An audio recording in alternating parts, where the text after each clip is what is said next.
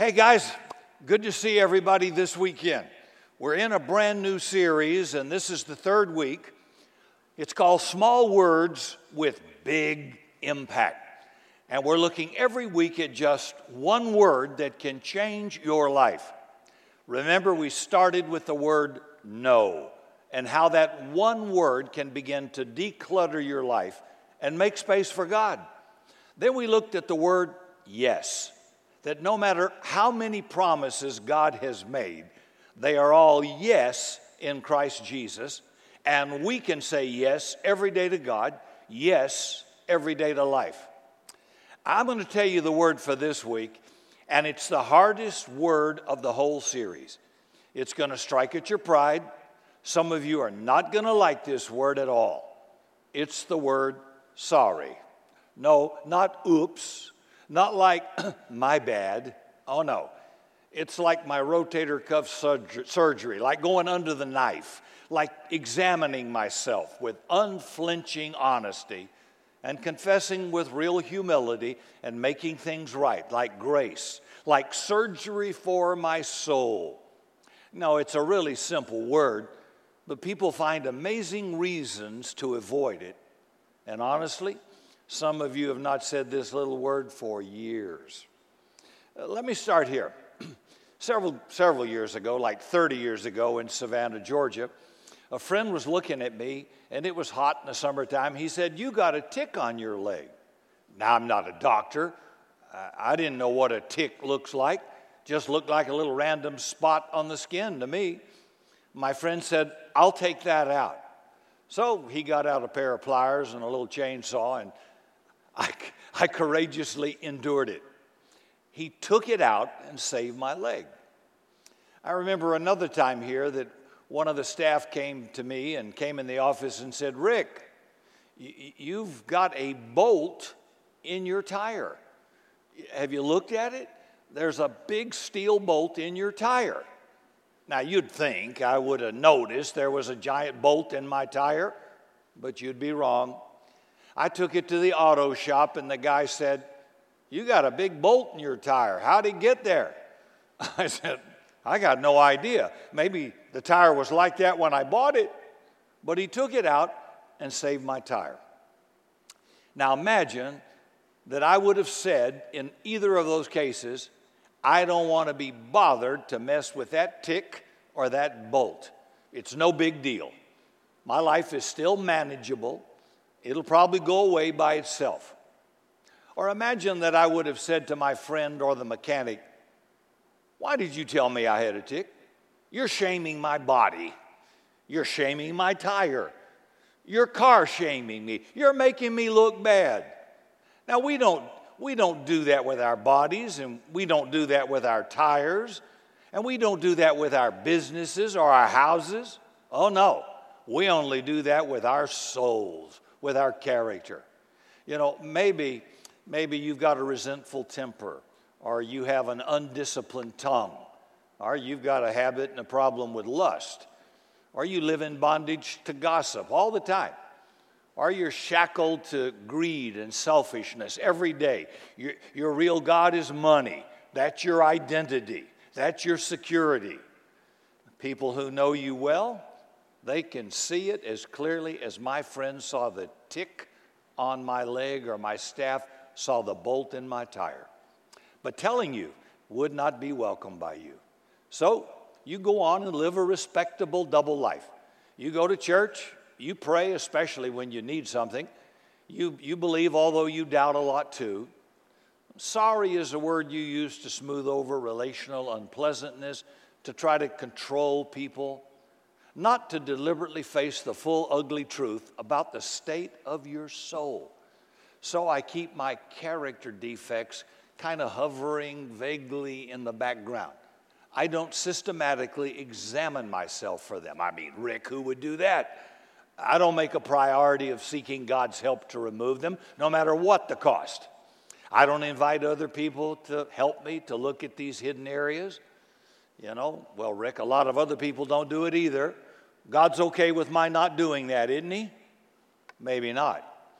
I want to tell you at the beginning of this message, right now, with as much love as I can, You have a tick on your leg, you have a bolt in your tire. Now, will you make asking God to deliver you at any cost the great priority of your life, or will you pretend it's not there and just hope it goes away and say, I don't want to have to look at that? It'd be too painful. I don't want to. You know, uh, there's a strange and scary story in the New Testament that tells us how high the stakes really are. In the earliest days of the church, just when the church is getting started in Jerusalem, there's a couple in that community. It's a husband and wife. They're named Ananias and Sapphira. We, we don't know what first drew them into the church or what attracted them to Jesus, but there's something about the church that appeals to them. And one of the most unusual aspects of the early church was its generosity. Most people in the early church were really poor, but some people had great resources and would share them. We, we read about a guy like that named Joseph. He sold a field that he owned. He bought the money, brought the money, and he laid it at the apostles' feet to use for the community there, for the church people thought so highly of Joseph, they started calling him Barnabas, which means son of encouragement, because they were going through a big bad time of poverty and hardship with the Roman government. Ananias and Sapphira, like Joseph, you know, they've got great resources. And here's what happened next in Acts chapter 5. Now, a man named Ananias, together with his wife Sapphira, also sold a piece of property. With his wife's full knowledge, he kept back part of the money for himself, but brought the rest and put it at the apostles' feet. Now, come on, let's play this out a little bit. They see how other people with resources are giving their resources away to the church. Maybe they feel some pressure to give and yet kind of resent it. They see Joseph get a new name, Barnabas, and maybe they feel a little jealous about the attention he's getting. Well, they want to be generous, but they also want to be rich. They want to be loved, but they also want to indulge their jealousy. They want to be celebrated, but they want to deceive to get it. So they've got divided hearts. And hey, we can be like that. We want God, we really do, but we also want what we know God is opposed to.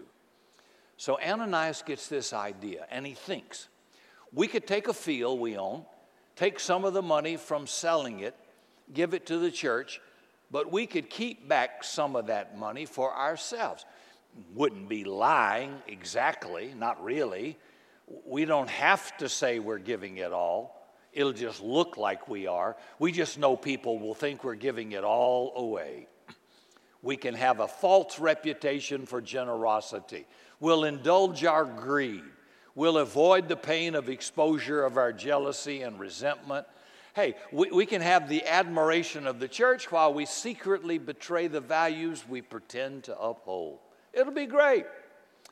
You know, a, man said once, I'm trying to think of his name, Branks, I think his name was, giving out of your surplus doesn't make you generous. It just makes your selfishness more tolerable. Giving while you're in need or lacking is what pleases the Lord. That was William Branks that said that. So he tells his wife Sapphira, uh, this is a key moment in the story because she could have said to Ananias, Hey, buddy, there's a tick on your leg, there's a bolt in your tire, there's a defect in your soul and character. I'm getting out the chainsaw, it's coming out now. We're not going to do this. Instead, she says, Okay, good idea. Now, this is what a great writer, Neal Plantinga, says. He calls it the sin of conniving. That's a really important kind of a sin. It's very destructive. We pretend not to notice our own character defects. Good connivers don't even acknowledge they're conniving, they just connive. The Apostle Peter finds out about this lie, and Peter confronts Ananias directly he makes it very clear that the deepest sin here isn't the jealousy or the resentment, even the greed. In fact, he says to Ananias, Man, you could have kept all the money you wanted. Nobody was holding a gun to your head. You didn't have to sell the field. The real sin here was deceit. It was the decision to live a double life. When Ananias heard this, he dropped down dead. And great fear seized all who heard what happened. A couple hours later, in walks his wife Sapphira, comes in, same conversation with Peter, same results. Boom, she falls down dead. And they carry her body out of the church. And the text says, Great fear seized the whole church and all who heard about these things. Well, duh, no kidding. We do know that Ananias and Sapphira were flawed members of the Jesus church. The text does not say they went to hell. So, why in the world does the Bible make, make that story and, and present it in Scripture? Now, remember, when the Bible was written, it's in the real early days. They're trying to grow the church. Hearing stories about people keeling over in the church dead doesn't seem to me like a good recruiting strategy. Come to church this weekend, you might die. Now, here's what I think was going on the early church was a community of unprecedented spiritual power power to heal, power to forgive sin, power to break down ethnic barriers between groups that had been prejudiced and separated and hated each other, power to love. You know, power can be great, but power is always dangerous. It, it's always important to know how power operates. Ever complain some electronic you own isn't working, only to have some smart aleck examine it and tell you, hey, it's not plugged in, or it's switched off. That's happened to me a few times. Here's what's happened with the early church. Because the Holy Spirit came, the human race got plugged into a source of power it had not known since the Garden of Eden. Now, how does spiritual power work? Spiritual power flows when people get honest about their flaws and sin and need for God. Now, we tend to think it's all about being great or wise or strong or smart. But actually, the power of God really flows through people when they get serious about acknowledging their weaknesses, their, their confusion, their guilt, their sin, their need for God. And God's really clear about this. God says to the Apostle Paul, My grace is sufficient for you, for my power is made perfect in weakness. You know, church people think they have to show people how strong we are. But no, a community of people, a family, a connect group, and especially a church is a spiritual ecosystem, a spiritual power grid. And we forget about this and think we have to look better than we are. And that kills the church.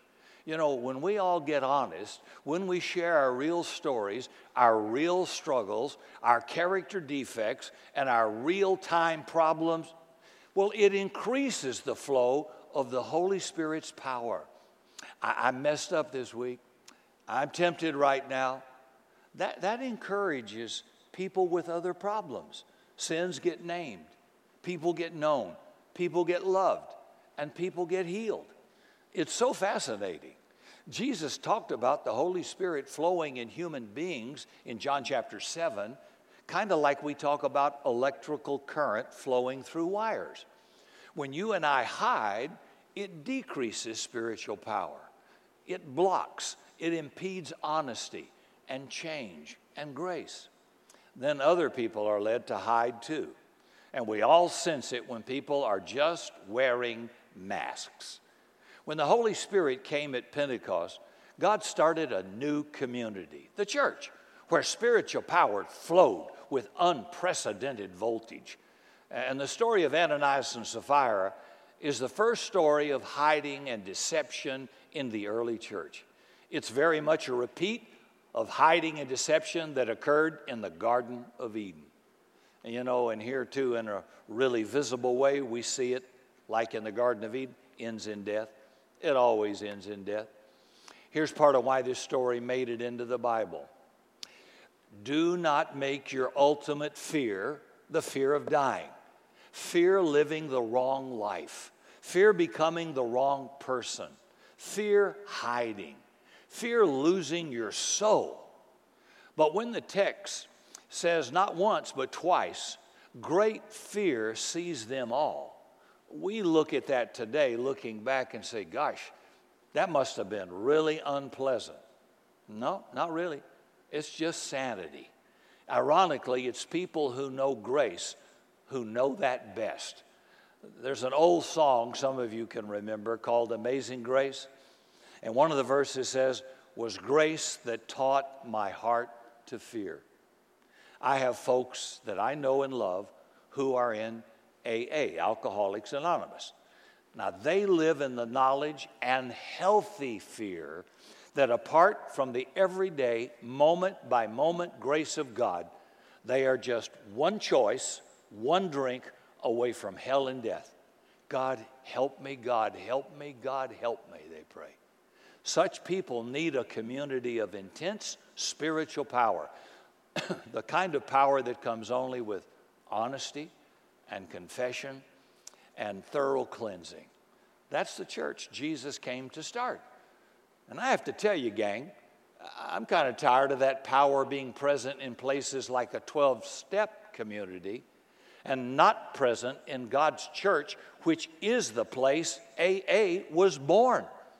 And you'll help us become that kind of a church, or you'll help us stop it. One or the other. But you can't voice this decision. We're all going to get hit, or we're going to get real.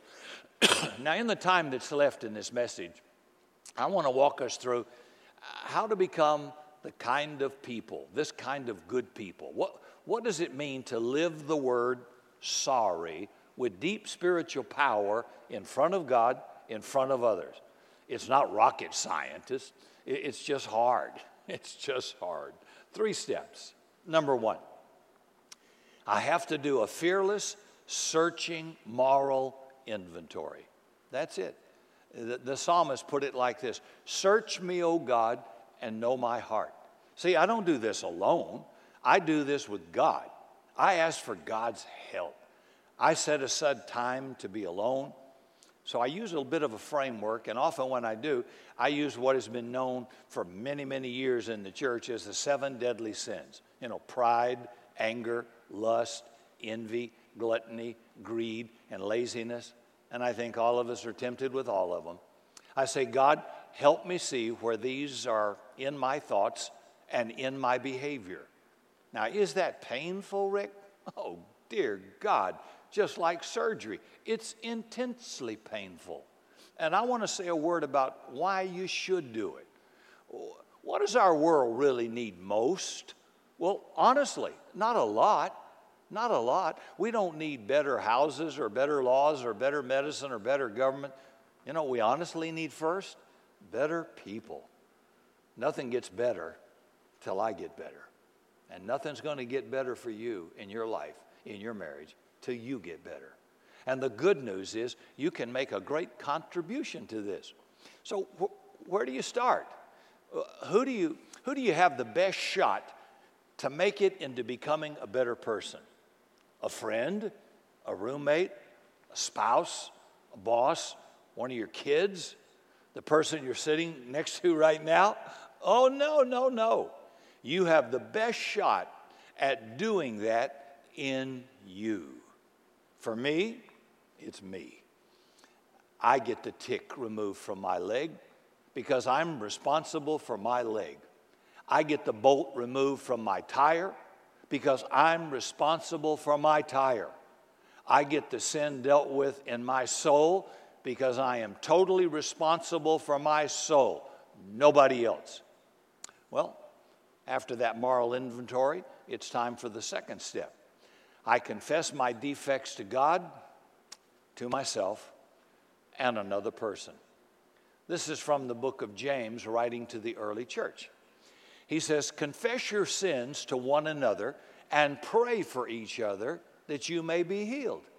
You'll notice the connection between the practice of confession and people and the power for healing. Something happens when people get real, power flows. I confess to God, to myself, and another person. Those three God, me, and another person. Now, guess which one of those three is the toughest? I'll guarantee you the hardest is to say what you need to say to another person because the other person's looking me right in the face. And I understand most people will balk at this, so I'll give you a reason or two to do this second step. We would all like to have fewer problems in life. So, what would you say is the number one creator of problems in your life? Well, it's you, Sparky. It's me. You. I. We're the biggest problem. And the good news is that together with God's help, you can pursue the transformation of the number one source of your problems you, me. I know, I know. I know a lot of people are thinking right now, are saying, I don't need to do this. God can forgive me without me telling another person what I've done wrong. Well, of course He can. He's God, He can do anything. But I'll tell you a strange thing. When I know I'll have to face the pain, the embarrassment, the humiliation of telling my friend about my sin, oddly enough, it makes me less likely to name drop, to lie, to lust, or pout, because I know I'm going to have to face the pain of telling that person. I don't want to face that. See, I would not want to do life without having a fully disclosing friend to whom I could say anything. I hope you have somebody like that. Now, you should do that only with somebody you've known well and trust explicitly. Only somebody you fully trust. Don't walk up to a stranger sometime this week and say, Hey, my pastor said I'm supposed to tell you the dirtiest, darkest sin I've ever committed, so here it comes. Don't do that. It may be you want to find a really good counselor somewhere you know that you can fully trust with your confidentiality. And I'll tell you something else. As long as I carry around a secret, I carry a burden. You are as sick as your secrets. It works like this when I keep a secret from you, even if you tell me you love me, I'll be thinking, yeah, but you wouldn't love me if you knew this about me. See, you, you, you can only be loved to the extent you're known. You can only be fully loved if you are fully known. And God made the church to be a place where people can be fully known and fully loved and fully healed. And I'll tell you something else, gang. When people hide, people die. When people get real, people get healed. So I confess to God, to myself, and another person. And then there's a third step in this process of living out sorry. Number three, I do whatever I can to make things right that I've done wrong. I do what I can. Now, this goes way back in the Bible. It's a principle, it's not rocket science. There's a passage in the Old Testament book of Leviticus that lists ways that people in Israel sin, you and I as well. It says, when they sin in any of these ways and realize their guilt, they must make restitution in full. Now, the purpose behind taking a moral inventory, doing a confession, and making amends is not that you have to do it to get God to forgive you. It's not given even to smooth out relationships, although very often it will bring reconciliation, healing, and forgiveness in amazing ways. But at its core, it's the way that transformation and redemption work. It's, you know, it's how you know you receive grace to become a different person. It's a funny thing, but if I name drop or gossip or indulge in lust or lie, then I know I have to tell somebody about it and I'm going to need to set it right. Boy, I'm less likely to do that stuff than if I know I get to keep all that a secret. So I want to mention two barriers that could trip you up. One of them is this thought is going to come to you, comes to me, comes to everybody. I don't really need to do this. I know there are moral train wrecks here. There are murderers, there are thieves, there are jailbirds, there are adulterers, kidnappers, addicts. They need it, but my life is manageable. Now you put yourself in the category of being a conventionally decent person. No, not perfect, not a train wreck. I'm a conventionally decent person. By the way, it was conventionally decent people who were Jesus' biggest enemies. It was conventionally decent people who put him on a cross, conventionally decent people who were killing the church. Speaking as a recovering, conventionally decent person, I don't need less help from other people with my sins. I need more help. I'm more likely to be blind to my own sin. We all are. Another barrier, I'll tell you, gang, the evil one will put this thought in your mind I know I should do this. I know I ought to do this. I know God wants me to do it. I know I need to do it, but I just don't want to do it. Well, duh, of course you don't want to do it. Nobody wants to do it. What in the world, though, does want to do it have anything to do with it? Where in the Bible does it ever say, Thou shalt do only what thou wantest to do?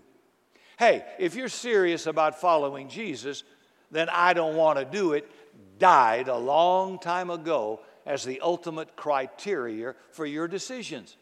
You know, if you're still allowing, I don't want to do it, to trump Jesus' call on you to do it, then you might want to think about whether or not you're really following Jesus. Is there an easier way, Rick? Is there a softer way? No. It's kind of like dying.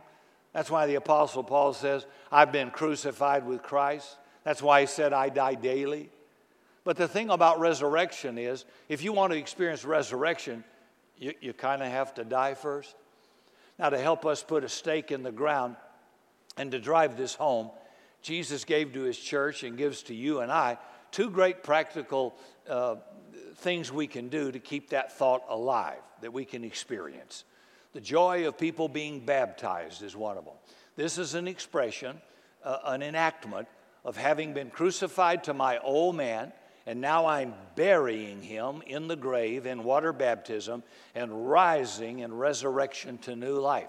See, I've invited Jesus into my heart, and now, as public evidence, I'm following the Lord in baptism. And if you've never made that decision to be crucified to your old self, to your old life, to make this Jesus your forgiver, your friend, your Savior, your new life, your source of power, and your guide, you can do that today. You can ask Him right here, right now. You can confess and repent and invite Jesus Christ to come right into your heart. God loves that. This could be your year to stand up to follow the Lord after accepting Him in baptism and declare to the world, hey, I've been crucified with Christ. I no longer live, but Christ lives in me. I have Him as my friend, though the rest of my life and through this world and my hope for life eternal in the next world to come. I got it.